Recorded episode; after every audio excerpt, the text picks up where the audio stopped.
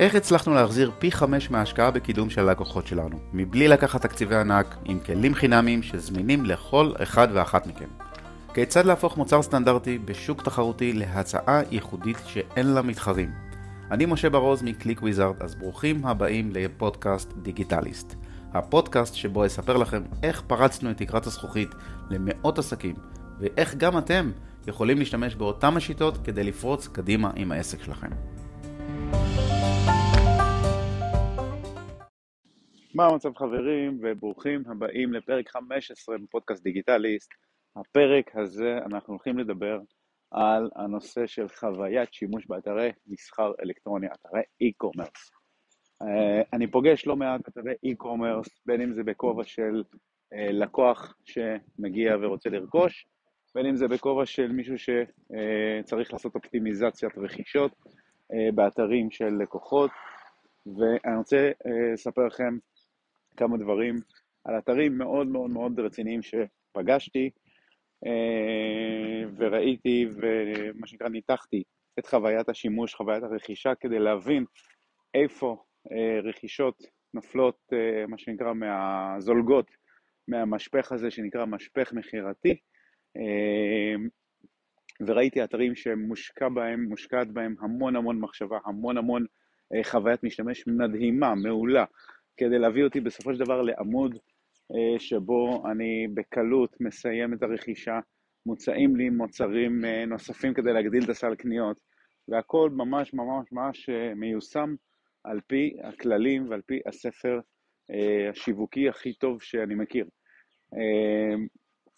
ובסוף, איפה האתר הזה נפל בעיניי?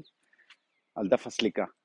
דף הסליקה שהגעתי אליו בסוף היה דף שהחזיר אותי בערך 15 שנה אחורה אה, לעמודי סליקה מאוד מאוד מאוד, אה, אה, מה שנקרא, דלים, לא נראים טוב, לא ידידותיים, שדות מאוד מאוד קטנים למילוי.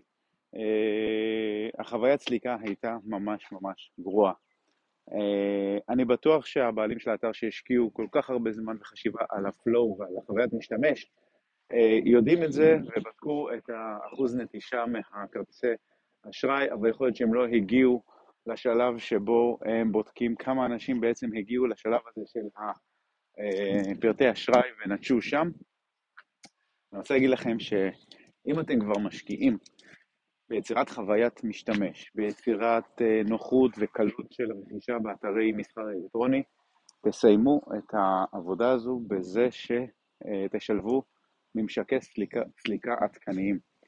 חשוב, חשוב, חשוב מאוד אה, להיות עם ממשקי סליקה אה, אה, כאלה שמאפשרים לכם באתר שלכם לפתוח את הבקשה לפרטי אשראי בתוך האתר ולא להוציא את הגולש החוצה.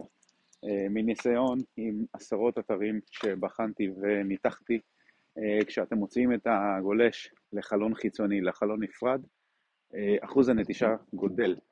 פשוט כי לקוחות אה, נתקלים הן בבעיות טכניות, שלא נפתח להם פתאום חלון נפרד, או שפתאום הם לא מבינים באיזה אה, מסך הם נמצאים, כי הם עברו מהמסך של האתר למסך חדש, ועד למה שנקרא חוסר ביטחון או חוסר אמון בברנד, במותג, כי הם העבירו אותם לחלון שיש את הלוגו של חברת הסליקה בנוסף, יש לנו הרבה דברים שלא קשורים פתאום למותג שאנחנו רגילים לראות, מכירים, אנחנו חושדים, והקצת חשש הזה גורם לנו אה, אה, לנטוש את האתר.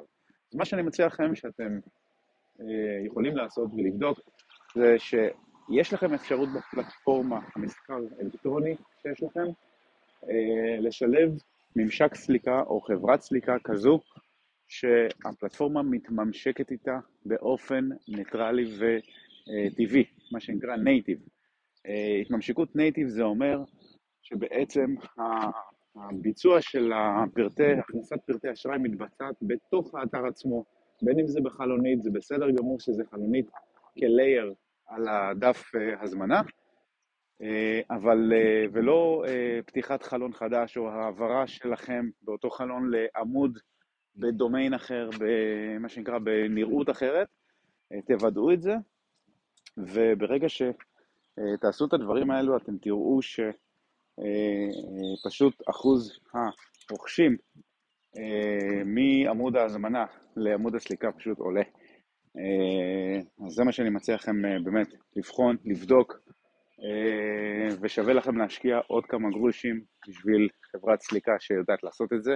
יש היום הרבה חברות סליקה, אה, ואני אשמח לתת לכם המלצות בפודקאסט הבא על אה, נושא, קצת להעמיק בנושא הזה, זה נושא מרתק, היום אנחנו נמצאים בעידן שכל עסק מוכר אונליין את המוצרים שלו, גם אלה שלא היה להם בעבר מוצרים, מייצרים מוצרים, מחירים אונליין, וחשוב מאוד שהיום אתם תהיו, מה שנקרא, ב, אה, עם חוויית שימוש, חוויית מכירה מאוד מאוד מתקדמת ונעימה וקלה. אז אני מקווה שאהבתם, וניפגש בפרק הבא בפודקאסט. ביי.